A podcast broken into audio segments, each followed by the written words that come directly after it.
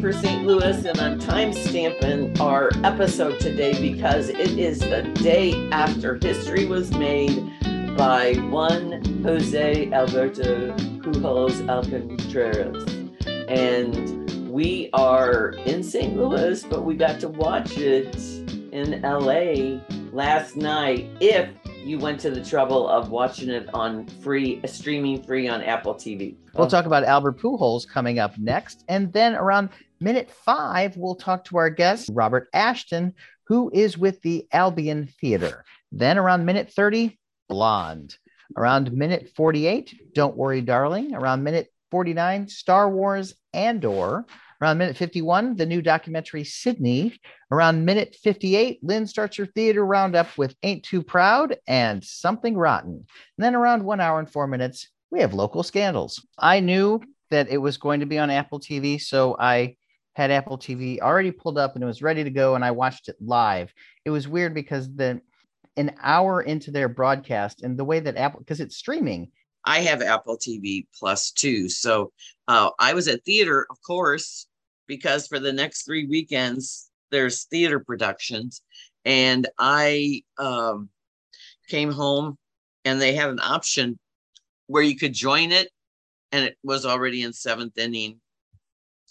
Or you could uh, stream it from the very beginning I streamed it from the very beginning, and they had a. I thought they had a wonderful montage of of this year, and they were very reverent, and they talked about him as a Dodger. So if any place other than Busch Stadium it was going to happen, it seemed fitting that it was in Dodger Stadium. Yes, it was great. And uh, in the press conference afterwards, one of his kids was wearing a Dodger jersey. Aha. Well, I did see one of the kids in a 55 because when he started at the Dodgers, he was in a 55. Ah. Okay. Yeah. Yeah. So that was cool that he had all five of his children there. And uh it, it was it was just really cool how it all happened and how it went down. And I went to the tweets to check what people were saying and the cardinals put out a really good one. It was say uh, someday we are going to tell our our kids and grand and grandkids what it was like to see albert pujols play. So i just think it's so fitting that we had him back. I was really happy that he was back. Now uh the my brother in-law and sister they live in la but they went to san diego yesterday and the day before to see the games. I guess they figured it was going to be easier to see the games there than in you know no there were a lot of empty there were empty seats there yesterday so i don't know why. Well they also were celebrating their anniversary and they used to live in san diego so they took a little ah. took a little do because they lived in san diego for nine years San Diego now might be the team that we play in the wild card, but we don't know because it keeps going between the Phillies or the or the Padres. So do we know what our magic number is? It's five. Five. five just All like right. Albert Pujols. Just All like right, Albert so Pujols. Yes. When did this turn into a sports podcast? Well, I know, but it's history, so we had to. Well, I want to m- welcome our guest, but I do want to say, uh, KMOX did get to call it John Rooney, Dan McLaughlin, and Ricky Horton, and you can hear that if you go to Twitter. Or, or you can go to the Audacy app and you can listen because it's less than 24 hours old. You can just hit the rewind button.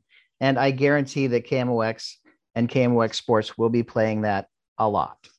Yeah, that's right. Carl does work for Audacy, uh, Robert. Oh, yes, okay. that's our guest. Robert Ashton is our guest today. yes, we thank you, Robert, for being so patient. He has uh, established a new theater company in town called Albion, and it is doing plays from the UK of which you are familiar, Carl. So I used to go to the UK every year until we had a child. And then we brought her for her first year, and then school happened. and we yeah, that makes a big difference, doesn't it? It does. So, Robert, tell us about your new company and why you decided to go in this direction because you've been uh, doing uh, directing around town for different groups. Yeah, uh, well, I've been uh, acting for over 20 years in St. Louis um, and directing more recently. Um, so, but with a number of groups, I've also been on a number of boards of theatre boards. St. Louis Shakespeare, West End Players, First Run Theatre, Muddy Waters. When that you know when that was around, I was involved with those guys from the beginning.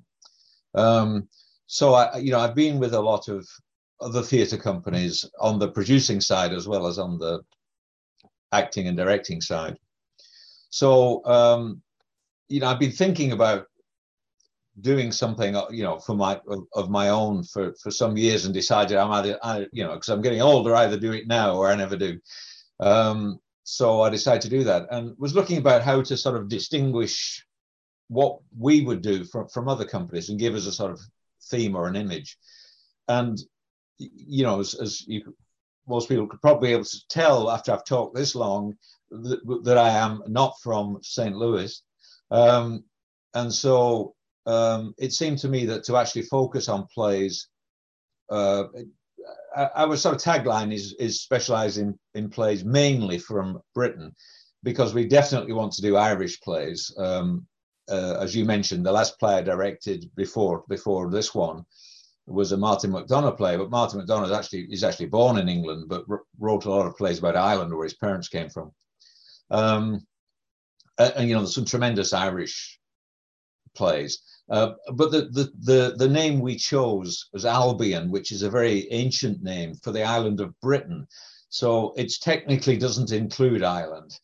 So oh, um, okay. we had to modify, and there isn't actually a term that includes, or not a term that anybody likes, that uh, or, or, that everybody likes.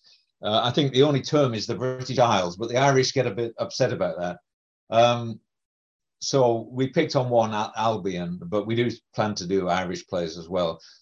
And the idea was that we would sort of specialize in in that and present them, uh, you know, much more in in context and try and, depending on what we do, but help the audience understand the context of what's going on. Um, because sometimes I plays I've seen um, sort of miss some of the nuances of, of what's going on. Um, um, and you know, for example, when in the Lonesome West, if you saw when we did that, I actually put out a sheet uh, that we handed yes. out with the programs to explain some of the terms or, or, things that we use, rather than change them. Um, uh, you know, explain so people can understand better what's going on. That was very helpful because you had terms because the the uh, two lead actors um, they were speaking in a excellent British dialect, I mean Irish, dialect. Yeah. And uh, they were saying words because it was after their father's funeral. So they were saying words related to the the funeral customs in Ireland, which right. I was not familiar with. Yeah. I mean, the biggest thing in that case was um, they refer to a thing called a vol au vent, which is a puff pastry thing, which which is important throughout the play but nobody here would know what it was. Right. So, uh, right, so I thought that we should explain that. Um, otherwise, people would start. What the hell did they just said? You know? yeah. yeah. So um, that's not that's not a problem we have in in the in this current play we're doing, but often will be because you know words. Uh, you know, I think it was Winston Churchill or somebody like that who said, you know, two countries divided by a common language. Ah. Um, and uh, there, you know, uh, you know, now having lived here for for a long time, um, you know, I really understand the the differences. Well, um, what brought what brought you to St. Louis? Um, I actually first, well, actually first came to the states as an exchange student. Um, oh, wow! At, at, high school in 1970, actually 1970 to 71, uh, uh-huh. in Indianapolis. Oh. So I lived with a family in Indianapolis for a year, um, and then, so we came back fairly regularly. Um, but then I was working for, uh, in the early 90s, working for an American company uh, in London. We were in London. But there, um, their office, uh, the divisional head office, was in San Diego, which we were talking about earlier. Oh yeah. So I, in '93, uh, uh, my my family moved to San Diego, um, and we lived in San Diego for two years. Oh, beautiful weather. Yeah, it, yes, it was. Although we found, you know, coming from a place with seasons, Yeah. we found a place where it was just sunny every day. Very odd, really. um, and so, but what happened was the company, the, the, the, the divi- I was working for a division of a big company, and they put our division up for sale, and Monsanto bought it, and that's how I end up in St. Louis. Um, uh-huh. Uh, I got a job in uh, with Monsanto in '95. Then Monsanto spun off all its chemicals group, and I went with that. And then we set up a different company. I went with that, and um, so my background is actually primarily in, H- in HR, human resources. Oh, Although my last job, I also ran the legal department because I have a, a, law, a law degree, but I'm not a lawyer. I hasten to add. Um, Ah. But I knew enough to be dangerous and run the legal department. Um, so, uh, but I retired quite a few years ago now. Uh, we that business was sold again um, to another to another organization. We did a transition, and then I decided to retire early uh-huh. and spend for more you. time doing theatre. Yeah, I was gonna say, have you always loved theater? Uh, when when did you get that spark? Well, I, I- you know, I did it at high school a little bit, and I did it at, at college. Though when I was there, I mean, the the university, I was doing my law degree because law de- law degree is a first degree in in England, not not a postgraduate one. Oh. And um, but they, they didn't really do drama as a as a thing. But we had a theatre company that you know that was run by the students, and they had a theatre owned by the university. So um, I did quite a bit then, um, and uh, that probably explains my why my degree was not as good as it could have been. And um, you know, and I did things when I could. Uh, but you know, when you're at work, it's very hard. Particularly some of my jobs involved a lot of traveling. It's it's quite hard to do theatre if you when you're at work. Yes. Well, now uh, you your company uh, is uh, this weekend playing Heroes, and that is his Tom Stoppard play, which of course he's one of the great British playwrights. So tell us about this production. Yeah, the play Heroes is, actually a um, originally a, f- a French play um, by a, a guy called Gérald Sibleyras, um, which who he wrote it I think about 2003, and then Tom Stoppard translated it, and I think I think significantly adapted it. Uh, I, uh, my French certainly isn't good enough to read the original, but it, it, it's very it's very much sounds like a Tom Stoppard play. Um, uh, but you know, as I as I as I normally joke, you know, so we're doing mainly British plays, so we're starting off with a French play written by someone who was actually born in Czechoslovakia, which is Tom Stoppard. Um, so what could be more British than a French play directed by a Czech, uh, translated by a Czech? Um, but of course, Tom Stoppard, as you say, is probably the best known, uh, and, and prob- maybe, the, I mean, certainly one of the most skillful with language of, of, of living playwrights in English. Um, so he's done this really, really good translation uh, and adaptation of this play. But it does feature, it's set in 1959, um, but it, it features three French World War One veterans um, who are um, living in an old soldier's home uh, in, in the middle of France. Um, and, and they all have various issues primarily associated with in, with things in when in the First World War. Well, this is 40 years later. Um, so one has was has a severely damaged leg. The other guy has shrapnel in his head, which causes him to faint regularly and, and have delusions. Uh, and the third guy is, um, you know, has really become agoraphobic. He's really terrified of going out, and, and they all end up together on this terrace. And it's just a little terrace set out, set there with three chairs. There's a stone dog, which plays a significant part in the play, but I won't t- say too much about the dog. Um, but uh, and that's it. So it's a very simple set. It's got three actors um, and, and three old guys talking about their experiences and the desire to not to not to give up, but to try and break away and get some freedom again as, as a last ditch effort for freedom. Well, you have three very good actors. There's Isaiah Di Lorenzo, and there's Will Shaw, uh-huh. and who is the third one? David Wassilak. David, who's yeah. a, a, very accomplished actor. He is. So yes. uh, you've got three heavyweights there.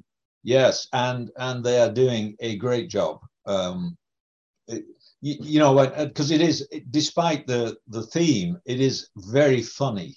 I mean, it is definitely a comedy, although it's it's quite sad as well. But it's um, there's lots of funny stuff in it, um, and and these three guys are doing a great job. Um, we were just talking last night because when you do comedy, um, by the by the time you get to a uh, you know production, you've often you often wonder whether it's funny um, because you've heard it so many times. Um, you know, um, I, actually, we still the people watching it. Uh, you know, the the stage manager, assistant director, and operators, and I still laugh, even though I've heard it. You know, I don't know, do- dozens and dozens of times. But the actors feel that. But having, you know, particularly last night, an audience and, and a, uh, a number of good laughers in the audience too always helps. I think they realize it is really funny. But, oh, uh, that's great. That's great. Well, Isaiah has won a St. Louis Theater Circle Award and and has been nominated and uh, David has been nominated for multiple awards yeah and has it has won and then Will Shaw has won on the community theater side, Arts right. for Life.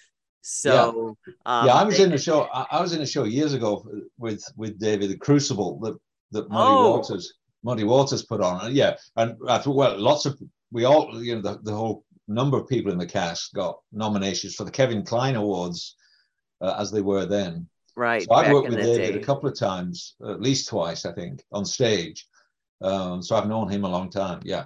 No, the three, the three excellent guys. And you know, you need for a three-person show like that, where, where timing's very important, and because it, it, at points it's very slow-paced. Um, you know, people say it's got uh, reminiscence of uh, Waiting for Godot, where you know, you've got show. people just set on the stage and you know they can they can't sort of leave. Um, uh, it's a bit it's a bit uh, it's a bit shorter than Waiting for Godot. Um, I've noticed more pieces with people from World War One in them in recent years, and I think that was sort of the forgotten uh, war, uh, as opposed to the big one, you know, World War Two. And so it's nice to see uh, uh, some of the soldiers from that period getting recognized and so that that's yes, going to be because it was uh, i mean it was there's some horrific things went on in that um, and um, I think maybe because uh, America didn't get involved right away. But I mean, right away until the very end. Yeah. yeah the last six months or something, I think. But oh, um, yeah, it was it was in the last year certainly. Yeah. Well, and, and I think the thing is setting it in France. I hadn't really realised that, but the the the casualty rate, the death rate in France was horrendously high. Um, you know, much more so than Britain, who was also in from the beginning. But the, the casualty rate in France, and I, I think in, in Germany too, was really very high. So that whole generation was, uh, you know, either were killed or injured. There were, um, you, you, you, know, my, well, my grandfather was in that, and he was left for dead for three days on the battlefield. And oh wow! Uh, and was told he was never going, he was never going to walk, and he would perhaps only live six months. But he lived into his forties and had a family, and that's why I'm here. You know, so but um, well, so yeah, there was some real, uh, you know, I mean, all war is you know is pretty horrific, but the First World War was particularly bad, I think. Well, that's really great that you could connect to it personally. Uh-huh. You know, now this is at the Kranzberg Black Box. Am I correct? it, it is, yes. So, uh, which is part- there on the corner of Grand and Olive by the just down from the Fox. Um, and uh, it's Yes. this weekend. It's Saturday 8 p.m. and Sunday at 2 p.m. and then you run next weekend. Is there a Thursday performance? No, we're just doing Friday and Saturday at eight and Sunday at two, and that's through October the 9th. So this is the first week, and then we have two other weekends after that. Oh, good that you have uh uh you know three weekends. It's always good because right now we have so much theater going on. When you have two, it's hard. It's really hard to Yeah. schedule it. And uh are you how how are you recommending since the Fox has Ain't Too Proud to Beg? Are you giving any I mean Ain't Too Proud? Carl's Right. gonna get That's me right. on that. Ain't Too Proud. Uh, how are, what are you recommending for parking to come the opposite way? Um, I, I'm recommending for parking to come perhaps a bit earlier. Uh, it really is. It, it really is getting. And the Fox is up at seven, I think. So we're not on 7:30. Oh, is it seven thirty? Right. Um, we're finding people can park, but uh, you you know that um, you can park further down on Olive. I think. Um, I, I you know avoid Grand avoiding Grand is probably a good idea if you can. Um, Yes. You know, so people have been able. I think people be able to find parking, but it's it, it's certainly tough. Um, you know, there's there's the parking garages there, but the you know they're uh, fifteen bucks or whatever. Um, so there is, um, you know, street parking. So we're trying to get. You know, I, we're just recommending people build in a little bit of extra time. I think everybody's been able to find somewhere, but it, it is busy. Yeah, you do have to have extra time to find out. Sometimes you would be amazed at where you find and there's a there's a lot behind like channel 9 down that way. Yeah, there's that. There's their. Uh, they have a parking lot there, which you, you know is their private parking lot, but Right. it seems to be open at night, and they don't seem to. So I know some people are parking there as well. Um, uh, but I, I shouldn't really encourage that. I don't want to get towed and blame me for it. You know? um, but I, they haven't been towing anybody yet. Um, yeah. So you the, just got to the be city willing. has been the city has been out giving tickets if you get there too early. Aha. Yeah. Well, it is it, you know, as long as you know you're going to have to do some walking, it's good to to put in some time. And then Yeah. of course Sunday if you go to the Sunday matinee, it is free parking on the streets because it is Sunday. It is, it is, and it's free after seven. So you know, usually usually that's not a problem, except people are coming for the Fox and and taking the spaces early on. Um, but as I said, excuse me, I think so far people are managing, but we are trying to warn people of this, get there, al- allow extra time to get there. So what's uh, what's next? Because I know Suki Peters is working with you, and um, who else? Uh, who else is working with you? And what do you plan for the your inaugural season?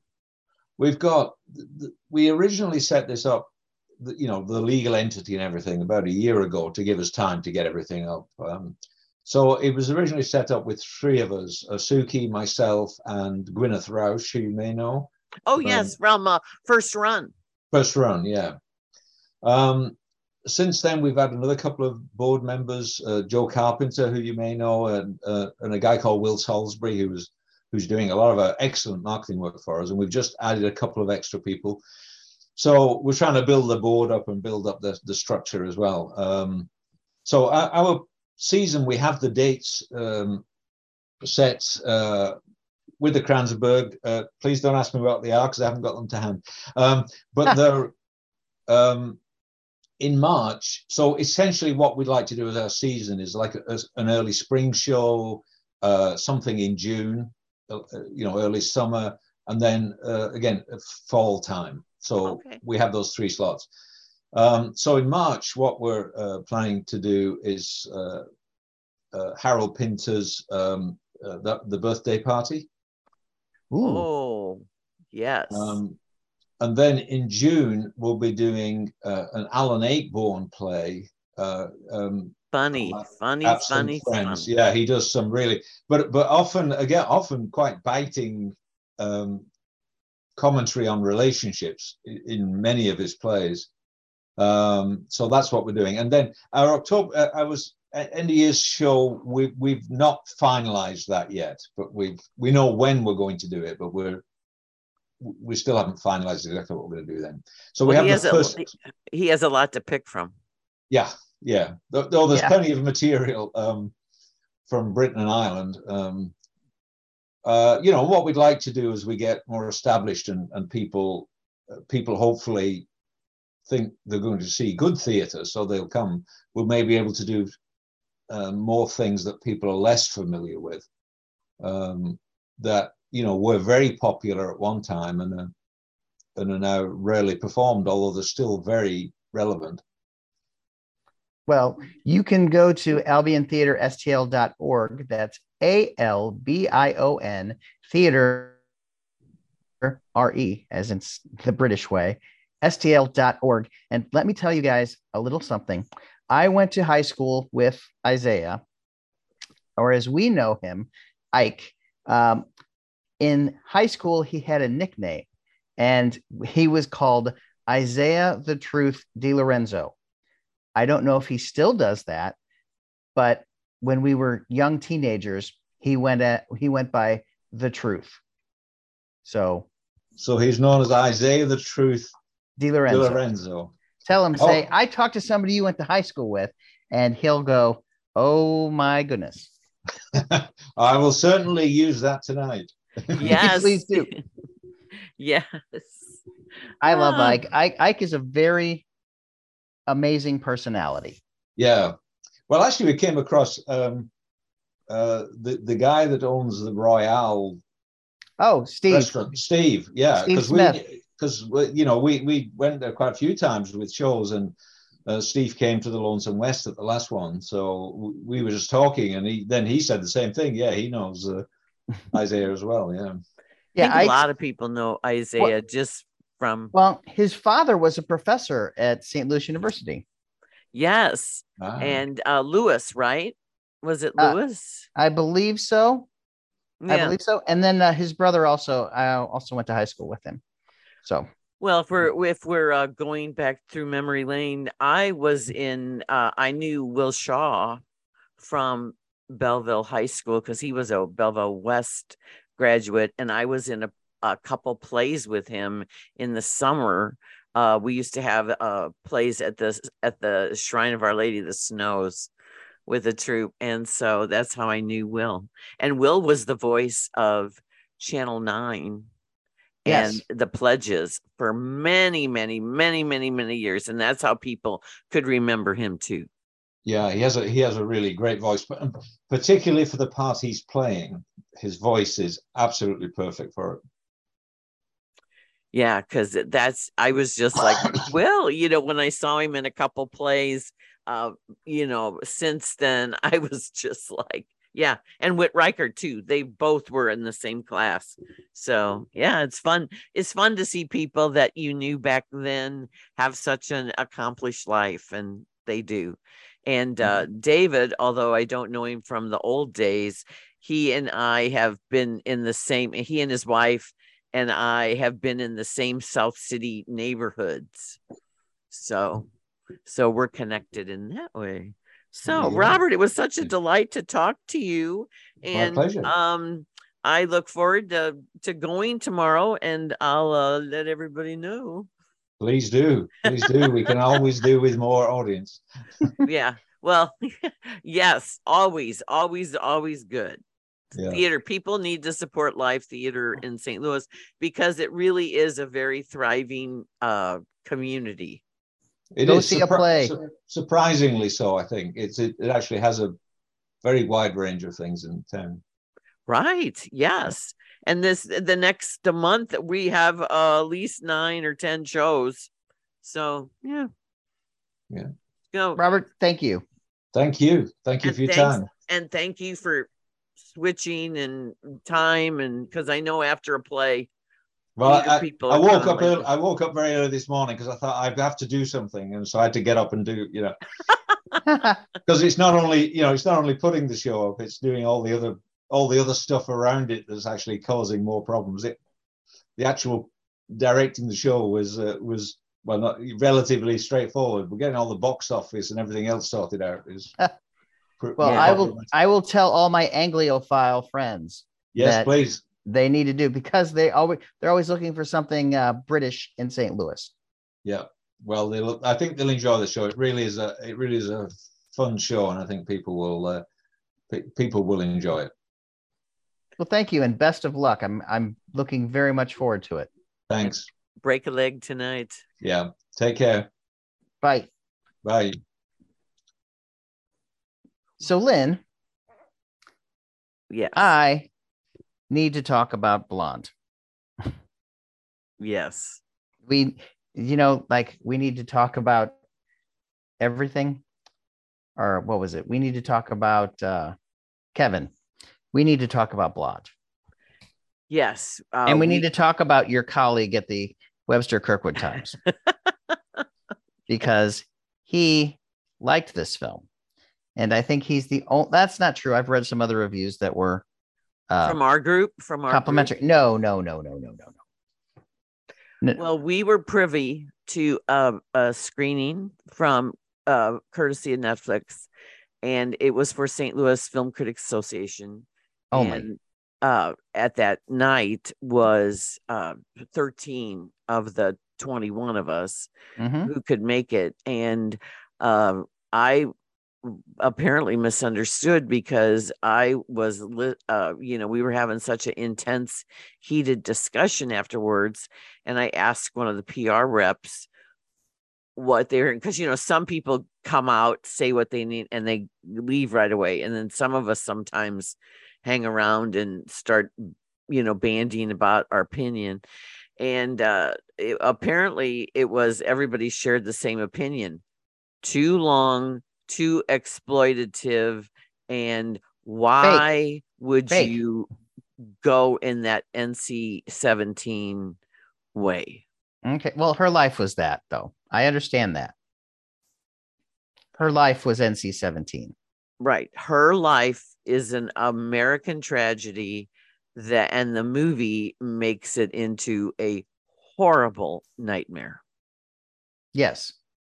It is- Unrelentingly grim. It's it shows how horrible of a life she had her entire life. But I And- liked that if you have let's start with something positive, Lynn. Okay. Uh Ana de Armas uh goes all in. Yes. She's very good. She's got the voice. She's got the demeanor. Well, now hold on a second. She look. she doesn't have the voice, but Marilyn Monroe didn't talk like that all the time.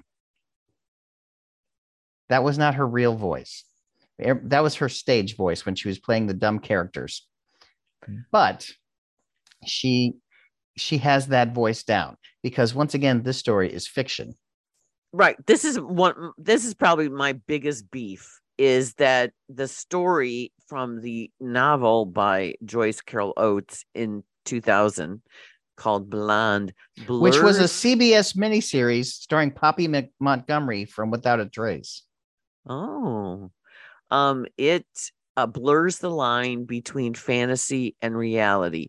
For instance, Joe DiMaggio in the credits is not referred to as Joe DiMaggio. He is referred to as ex athlete, and he is played very well by Bobby Cannavale. but and because in the book they didn't do that either in the book they said uh the author and the athlete so that's that's why that is that way like arthur miller is not named arthur miller he's named the playwright Right. He fared now Adrien Brody, I think of all of the people in the movie, he fares the best because it shows how captivated he was by how smart he thought she was. Mhm. and Which- well yeah because he used her he used things she said in his plays Right. And um if she was in the actor studio at the time she met him. And you don't just get in there for, you know, for Um, Paying tuition. no she actually people forget that she was a good actress Right. And she but they never more- but fox didn't know what to do with her so they didn't put her in anything that was good they just used her for her sex appeal I know, and they were very dismissive because she would talk about Chekhov and Dostoevsky, and they would be very patronizing and dismissive. And she knew she had a, a, uh, a intense grasp of the material, and what she wanted to do and where she wanted to go with it. But yeah, you're right. She never got the opportunity to develop into the actress she could have become and as we know uh, it was a being manhandled by all these leering i called it in my review leering lecherous and lascivious men in hollywood uh, and also her damaged psyche from her traumatic childhood she went into a downward spiral that obviously cost her um her, everything. Yeah her happiness her life her her uh career. It's very tragic it's well, very tragic. We need to talk about julianne nicholson who plays her mother and is in a very very few but very powerful scenes yes and that's really disturbing. This whole movie to me was unsettling because of the uh, trauma that she endured with a schizophrenic mother and she was put into an orphanage and then she uh, transitioned from being a model who was fine with doing nude pictures into an actress that was the was the uh, victim of a casting couch which is nothing new which well that also unproven you don't they and they call him mr z which is probably Darryl zanuck but you don't know if that's true or not either. Right. You don't know everything. You do not know what's true. You don't know if the neighbors took her in. I mean, I don't. Maybe people do. The neighbors took her in, and then they they had to drop her off at the uh, uh orphanage, and we don't know the the guy that's kind of guiding her career in the beginning that got her the tryouts or the audition and then some of the audition sh- uh, scenes that she did uh, with other people who were that but anna or anna mm-hmm. she we have liked her very much in no time to die yes we liked her in the gray man and she in knives out was her breakthrough yes and so we're not all saying, underused in all of those Right. We're not saying anything about her talent, although she was in one of the worst movies of the year uh, prior to this called Deep Water with then Flame uh, Ben Affleck. So um, I encourage people to stay away from that because that's not going to give you a good opinion. I mean, a good, a good range either. But she uh did go all in she looks gorgeous in the costumes she they does. have the iconic scenes the seven year itch one yes. with the subway grate they have her in the uh some like a hot outfits that apparently uh you know and then uh she isn't in that singing JFK happy birthday number that Kim No, Kardashian she does something else with JFK. Yeah, which I cannot unsee. This is my thing about this movie. There are parts of this movie that I cannot unsee. And the part with JFK is and they never call him JFK, the president, the president. Right. But it's so lewd and so disturbing and she was abused by many men and uh you know but we can't unsee that mm-hmm. a whole bunch of things about her having kids because since they never talk about her first husband the whole thing is about her wanting a baby but that's not it, it was weird so i i I, well, mm. well, the talking that's another thing you can't unsee. The talking fetuses were that's where I was like, what now, the director of this spent over 10 years developing this project. Uh, he and he wrote it, and he has been responsible for one of my favorite movies of the early 2000s, The Assassination of Jesse James by the coward Robert Ford. Yes. That is a brilliant movie. That is a beautiful film. It is so well acted. Uh, Casey Affleck was a revelation in it and got an Oscar nomination for it. And just stunningly gorgeous. Brad Pitt was wonderful. And so he is responsible for this. Now, Ana de Armas has been making the rounds on the talk shows, mm-hmm. and she was very charming with Colbert. And she talked about how hard the shoot was. Now, I was uh, I was fortunate to be on a Zoom uh, webinar with her uh, for CCA members last week, and somebody brought up the controversy involved in this movie, and she said, "We knew this was going to be uh, controversial. We knew uh, that people would have issues with uh, some of the sexuality in it, and also that it was going to be a very uncomfortable watch." Yes. And of course it is. And I just wonder because St. Louis is not having a theatrical release. Many cities had eh, it opened in theaters on Friday, September 23rd, but we are not one of them. And. I suspect it's the NC 17 rating because that doesn't do well in St. Louis nor in many theaters and but it's going to drop on Netflix on Wednesday September 28th now, I just okay. wonder when people are watching at home, at what point, and I really want to know this from people, at what point are they going to turn it off? I would say the Charles Chaplin Jr., Edward G. Robinson Jr. threesome scene. Yes, that was squirm, it's, squirm it's, time. It's squirm squirmy, time. but also not graphic enough. If it it you it didn't it doesn't go either way it goes it's it's it's gross but not sexual but not it doesn't go far enough either. So it, they wanted both they're like let's let's straddle the line between pornography and uncomfortableness. And then they they're they're middle of the road on it. It's just odd. It's an odd scene. I called it icky when i did the review with ray hartman on Thursday night on KTRS, and I uh, I was shocked to read Kent's review because we need to talk about Kent. I dearly love my colleague Kent at the Webster Kirkwood Times, and one of the reasons we do both do film at the Times is they do want a he said she said kind of thing.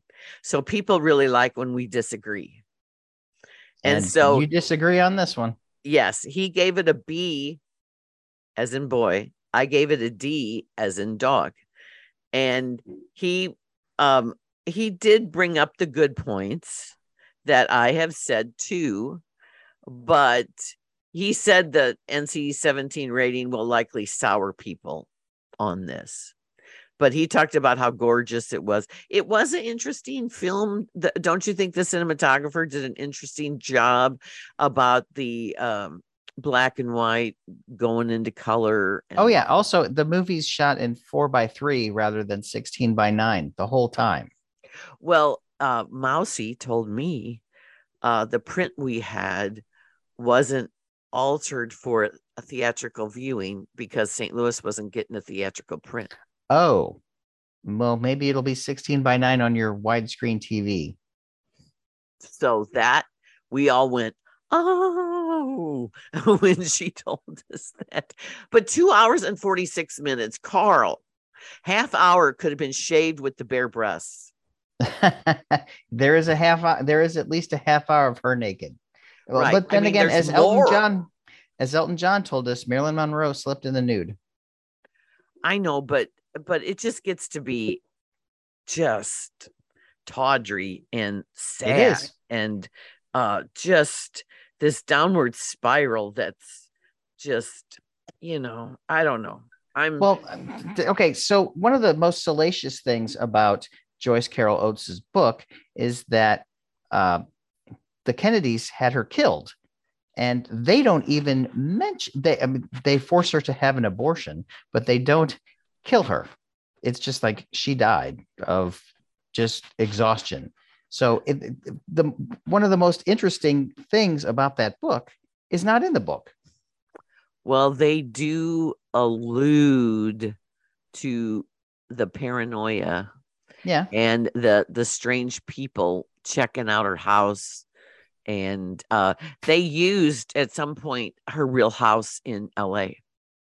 I'm not okay. sure what scenes, but when I was reading about this, they did go back and um, and uh, use some things. They used some key elements of her life in LA.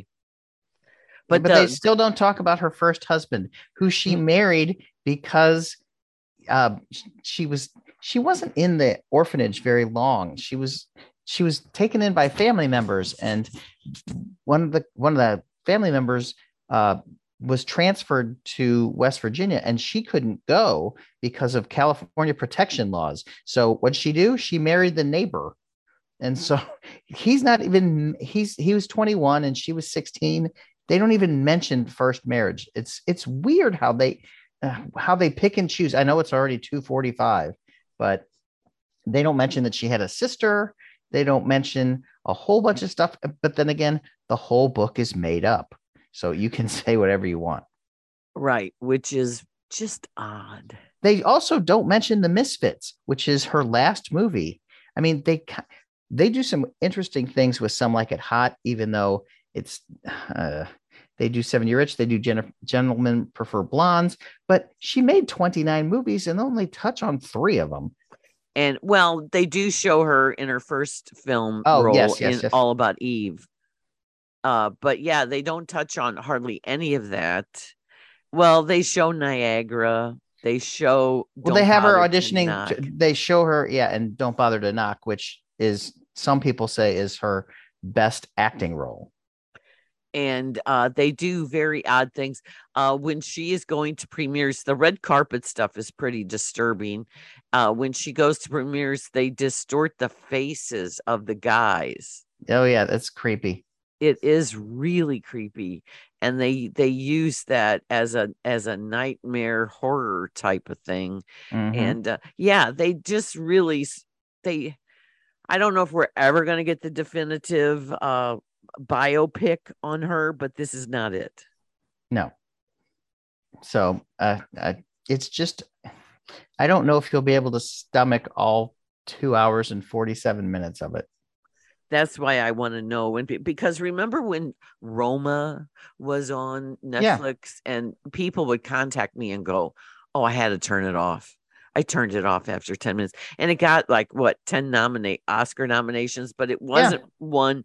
It, it was a critical success, but the public wasn't as enamored with it. Now, on your little Rotten Tomatoes thing that you belong to, it's at 50%. So either you like it or you hate it. Yeah, it's very polarizing, I think. And I think it's going to be a very much talked about uh in terms it's, it's of that. brutal Right. Now we're coming into award season, Carl, and we've got some good ones coming up this week. I am so excited about, but we did miss the uh, festival. Um, one of the one of the premiere movies that debuted at the festivals that was kind of a controversial magnet and that was don't worry darling because they had the screening during the day and we had day jobs i was out of the i was out of the city uh, I was in Washington D.C. But hold on a second. Um, why is there no comma in "Don't worry, darling"? That's what I want to know. I don't know, but uh, um, it's it's a, it looks like a strange one. That's another one people are on the fence about. I actually was the first trailer I saw. I was interested in seeing it. Then all the weird stuff happened, and I'm like, eh, maybe I don't want to see it. Yeah, I'm I'm sure I will see it eventually, but not not this weekend. It's Harry Styles. It, Chris Pine. Florence Pugh. My Chris, favorite. Chris Pine. Mm-hmm. And Olivia Wilde, who directed it. Yes, it's a, it's a uh, Stepford Wives kind of thing, but more. And kind of like a Dharma initiative from the from Lost, if it looks like it. I think there's a big reveal two thirds in but you might already have figured it out once the movie starts. So, oh, well, Lynn, I watched uh, what a lot of people are watching this week is uh, the new Star Wars show on Disney Plus. I watched the first four episodes of Andor. I know everyone else has seen the first three, and what is everyone is talking about about Andor is that the first three episodes seem like if there would have been a pilot like if this was on regular TV, this would have been the pilot, the first three episodes, because then it moves into a secondary story. The first um, is a murder mystery, but it's not a mystery because you know who the murderer is. So the murderer's trying to escape. And then the second, the fourth episode goes into the second story, which is a heist film. So if you, a lot of people say, well, I'm bored with the first episode or two. Stick around. It gets better. There's a climax in the third. The third episode is so action packed and they shot this differently. Normally, they've been using the volume on all these Star Wars things, where they're using the uh, the giant thing that's just a screen. They actually used real sets on Andor, so I that is also a good thing. They're going to be two seasons of twelve episodes, and we have only saw seen the first three. So keep with it, and I'm I'm excited for what the next ones are going to be. Oh, did okay. you watch any of them? I have not, but I did watch the Sidney Poitier documentary on Apple TV Plus mm-hmm. that is directed by Reginald Hedlund, Hudlin of East St. Louis. Ah. Reginald Hudlin does a wonderful job with Sidney. And I actually interviewed him yesterday for an article in the Belleville News Democrat and it was a he's a he's a wonderful uh, talent and uh, really uh, great man. He idolized Sidney through his whole life. What I like about this documentary is it is not just fan service. He talks about he he's he talks about Sidney's groundbreaking acting. Yeah. And he also brings up his activism. Yeah and then his his mentorship role there are great talking heads he got the cooperation of sidney's first wife juanita hardy and you never see interviews with her and then later on he married joanna shimkus and he was married to her uh, until he died in january at age 94 and he has six daughters oh, four oh, wow. from his first marriage two from his second marriage and he um they all participate so he got the participation of the family which i think is important and there's lenny kravitz and denzel washington and spike lee and morgan freeman is is in it a lot mm-hmm. And uh harry belafonte and and sidney were like brothers and it goes into that which is interesting. He w- was born in the Bahamas and he came to Miami when he was 16 to live with a brother. And he worked as a delivery boy at a, for a department store. And because he was from the Bahamas, he wasn't aware of segregation in the United States. Right. So he was told to deliver this package to a, a house in Miami and he rode his bike and knocked at the front door. And this woman was like horrified that he was at the front door and was like, Why are you at the front door? Go to the back. And she slammed the door. So he went to the back. That was his first encounter with, with racism. Yes. And he gets home to his brothers and he notices all the lights are off. And he's like his his brother's wife is what did you do? The Klan has been here. Oh wow. And he said i just delivered a package. And he was walking to get some dry cleaning and because i think he thought he maybe better you know hightail it out of town and the police stopped him and put a gun to his head and told him that if he kept walking home without looking back, they would not shoot him. So it's very chilling. Sidney Poitier's footage is used in this. And I asked Reginald Hudlin how, you know, that he was able to interview. And he goes, no, that's from Oprah. Because Oprah produced, is the executive ah. producer ah. of this movie. And Oprah interviewed him. And he said they were very close and that uh, Oprah and Sidney talked every Sunday. Oh wow! Yeah. And so it's really interesting. Barbra Streisand's uh, talking head. There's a lot of very good, interesting, but there's really good articles about in the 60s. You know, he had that one incredible year, 1967, To Sir with Love. Yep. Guess Who's Coming to Dinner and uh, In the Heat of the Night, which partially was filmed in Sparta, Illinois, uh, to take the place of Sparta, Mississippi, for obvious reasons. So that great year, he was a box office, sorry, he was one of the biggest box office people in America. And uh, they started running these articles like, why does white America like him? Meaning, like, he was too antiseptic. He Right. was, you know, he was gateway, but he did break a lot of ground and he did open doors.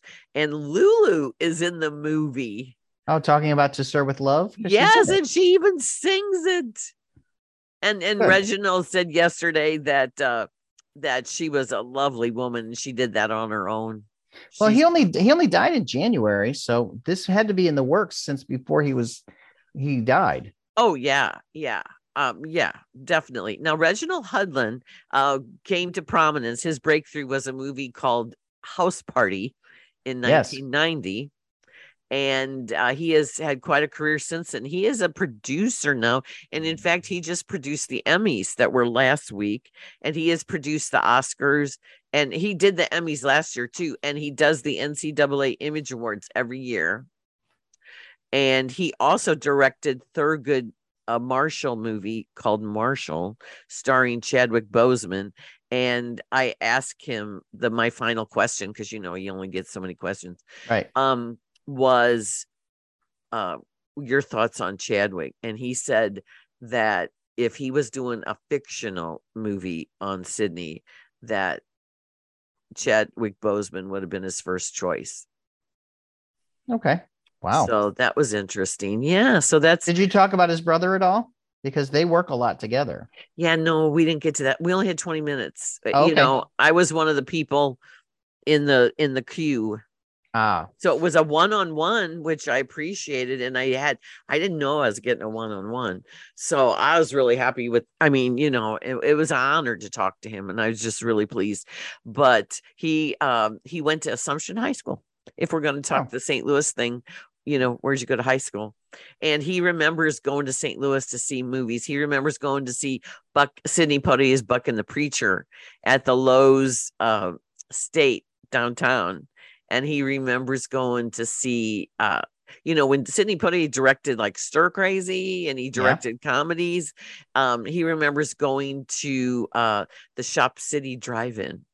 oh wow. Yeah, and uh, well, he did Uptown Saturday Night too, so he talked about Whoa. that. So I, you know, so anyway, it was really fun interviewing. But I am ensconced in theater for the next three weeks, Carl, and uh, the Fox has the blast from the past jukebox musical "Ain't Too Proud." Thirty, How'd you like it? I loved it. 31 songs. It is from it's it's by the director of the Jersey Boys. So it has that vibe to it, that that that construction. But it's from the point of view of Otis Williams, the founder and the sole surviving member of the Temptations. The first act is just wonderful. Talks about the Motown album. They had a rivalry with the with the Supremes, and then the And second act. they have an, uh, a rival with the Four Tops too?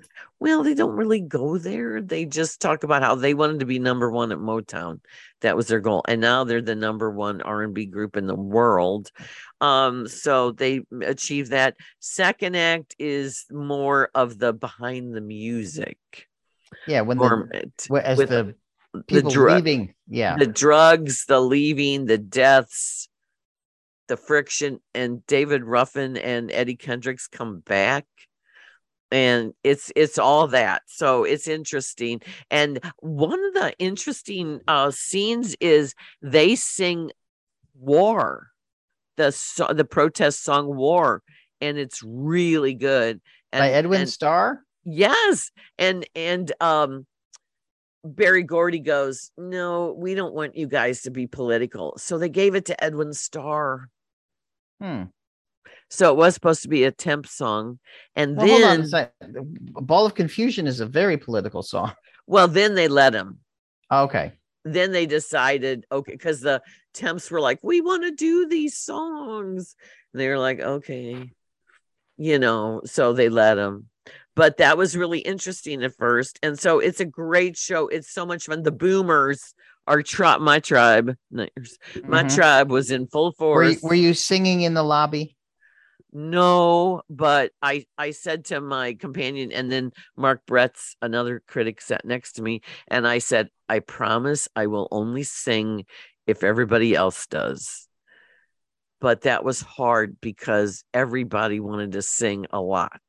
Not always, but the clapping started right away. And John O'Brien sat behind me, our Ah, guest John. from last Yes, week last week. Mhm. and he told me how much he loved talking to us about it. So we're going to have to have him back when the Fox announces their next season. Good. I think that'll be fun. And then um uh, I was just at something rotten uh, by I love that play. New Line Theater. Oh, it's so fun at New Line. New Line does a really good job with it. It is at the Marcelle the next three weekends. It is so funny. They do a scaled down version but Mhm. it is because you know the but it's so funny because of being more intimate and you laugh the whole entire time and it's it just was such a breath of fresh air and then a chorus line is going on at stage I'm you- seeing it today. and it is as fresh as when it o- opened and uh, my review is in the webster kirkwood times friday and then it'll be online on monday at the webster kirkwood times Excellent. So there we go. And then there's like nine other shows that like Robert's show opened and St. Louis Shakespeare opened with uh, As You Like It. If you want a free thing, Saturday night is the only night that you can go see Shake in the Streets, and it is at Bevo Mill. It is at the corner of Gravois and Morganford. And it is delightful, Carl. It's called Winds of Change, and it's about the immigrant experience. And they even get the parish uh, priest, the pastor, Father Mitch of John the Baptist is in it. And he is the Oh, best nice. li- he is the best line in the whole thing. And they involve uh local uh Bosnians playing uh the accordion and singing and it's some neighbors uh that's that's really really really fun and one of our previous guests christina rios Mhm. is a main character and she sings. She's got a beautiful voice. And her daughter, Rosario, is in it. Oh, that's cute. Yeah. So it's free. You just come, bring a lawn chair, or uh, there are lawn chairs available. You have to reach. And Uh-huh. um, it's like in front of the middle school. And the stage is wonderful. And it's written by Deanna Jent and it's directed by Adam Flores, another one of our previous guests Wow. from St. Louis from St. Louis Shakespeare Festival.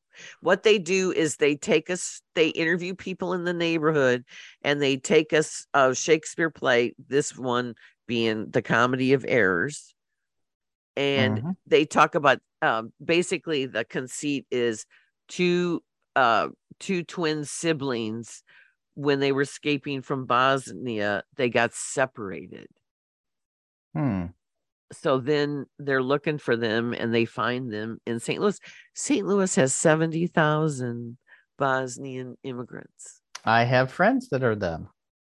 I know. It's it's it's so and, and Joe uh, Joseph Pulio's movie uh, a new home. So um I guess we don't have because we got to wrap up, but um St. Louis was in the national news this week because of Vic Faust. Have you ever worked with him? I do not know the man, and uh, I'm okay with that. Yeah, it uh it's um yeah, well I'm But I, I have that- worked with people that are like that. well, I think we all have. hmm and it blew up.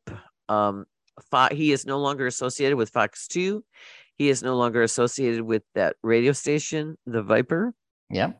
KFNS one, the FM branch, Right. and he is from Belleville, and he is a graduate of Althoff High. and he played football at Mizzou, which is which got him on Barstool Sports and uh, the New York Post and Yahoo News. And he had worked in Detroit, and Detroit had it, and one, yeah, the New York paper had it, and Detroit had it too. So it blew up. Joe Holleman broke the story because the audio that was recorded at a commercial break of his tirade, a tirade against a female coworker, was sent to Joe Holleman. Yes, by an anonymous person. And that's where we are.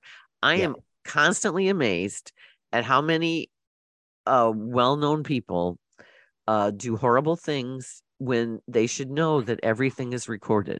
It, especially in today's world where people's phones can be used for anything. I'm just constantly amazed. And then, like on the national level, look at stupid Adam Levine with the with the sexting text to that model, and his wife's pregnant with a third child. I mean, it's like, why do you do this stuff? It will come back to you. Oh, by the way, the 700 ball, supposedly the guy didn't give it back. Just FYI. Nope. He left. He left. all right, Lynn, where can we find you? I am on all the socials, Carl. I am on KTRS every Thursday evening with Ray Hartman after the 10 p.m. news. I'm in the Webster Kirkwood Times. I have my own website, poplifestl.com. Where are you available? You can hear me on the Mark Cox Morning Show, where we were broadcasting from Washington, D.C. Uh, last week. And uh, we're on 5 to 9 on 97.1 FM Talk. You can also hear me on KMOX and 97.1 on the Second Amendment Radio and the Great Outdoors Show. So find me there and uh, also on Instagram and Twitter at underscore Carl the Intern and watch Reboot on Hulu and tell me what you think because it's All from right. the from the creator of Modern Family, and I found it hilarious. And Keegan Michael Key is supposed to be great in it. Yes, he plays a, a Yale School of Drama graduate who lets everybody know that he's from Oh, That's fun. I know All it right. is. It's very inside Hollywood. So hey, have a great weekend, and, and we'll talk um, next week. And so we salute Albert. Bye. Bye.